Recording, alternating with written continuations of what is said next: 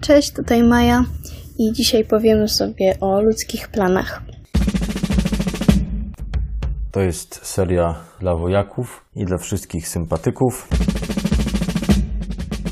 Zaczniemy od fragmentu pisma. Dlaczego teraz mówicie? Dziś lub jutro pojedziemy do tego miasta. Zatrzymamy się tam przez rok. Będziemy handlować i zarabiać. Nie wiecie, co będzie jutro. Czymże jest wasze życie? Jesteście jak dym, który pojawia się na krótko i zaraz znika. Powinniście raczej mówić: Uczynimy to lub tamto, jeżeli Pan zechce i jeśli żyć będziemy. Wy jednak jesteście zarozumiali i wyniośli, a każda zarozumiałość jest zła.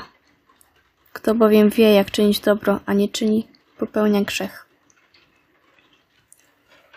Jest to trudny fragment, bo ludzie lubią planować. Każdy chce mieć zaplanowaną przyszłość, jutrzejszy dzień, czy tak jak w tym fragmencie, w jaki sposób będzie zarabiać. Jest to dla mnie bardzo aktualne słowo, bo właśnie czekam na wyniki, czy przeszłam do kolejnego etapu rekrutacji na moje wymarzone studia. I Bóg na pewno chce spełniać nasze marzenia, ale jeśli będą dla nas dobre i przyniosą nam prawdziwe szczęście. My musimy pamiętać, że Bóg widzi więcej, widzi dalej i wie, co jest dla nas dobre. To zdanie z fragmentu uczynimy to lub tamto, jeżeli Pan zechce, jeśli żyć będziemy, uczy nas takiego podejścia i patrzenia na plany z Bogiem. Jest to takie zaproszenie Go do naszej przyszłości. Uczy on również zaufania i powierzenia siebie Bogu.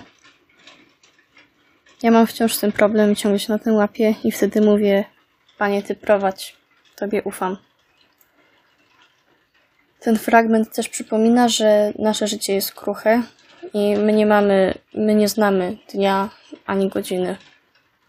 I wszystko zależy od Boga. I idąc dalej z tematem planowania, możemy przejść do powołania. I aby je rozeznać, musimy rozmawiać z Bogiem. Jak już mówiłam, On wie najlepiej, co da nam szczęście.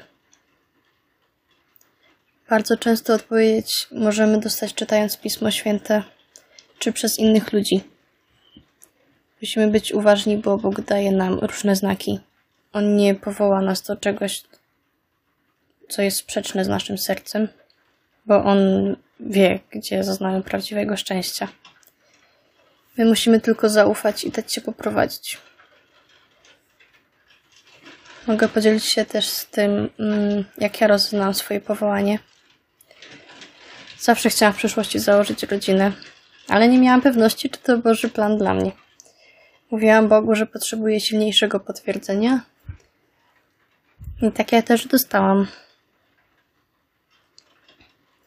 Podczas y, modlitwy otrzymałam fragment z Pisma Świętego, a dokładnie Psalm 128. I szczególnie ważną rzeczą, którą wyniosłam z tego fragmentu, jest to, że będę szczęśliwa, kiedy będę kroczyć za Panem. I to wystarczy do szczęścia. I tam było też zdanie: Twoje dzieci jak oliwne sadzonki dookoła Twojego stołu. I to jest dla mnie potwierdzenie, potwierdzenie tego, co uznaję za prawdziwe szczęście. I to najpiękniejsze potwierdzenie powołania, jakie mogłam dostać. Na koniec przeczytam jeszcze raz zdanie z dzisiejszego fragmentu. Uczyńmy to lub tamto, jeżeli Pan zechce jeśli żyć będziemy. Dziękuję Wam za wysłuchanie. Życzę Wam dobrego dnia. Papa. Pa.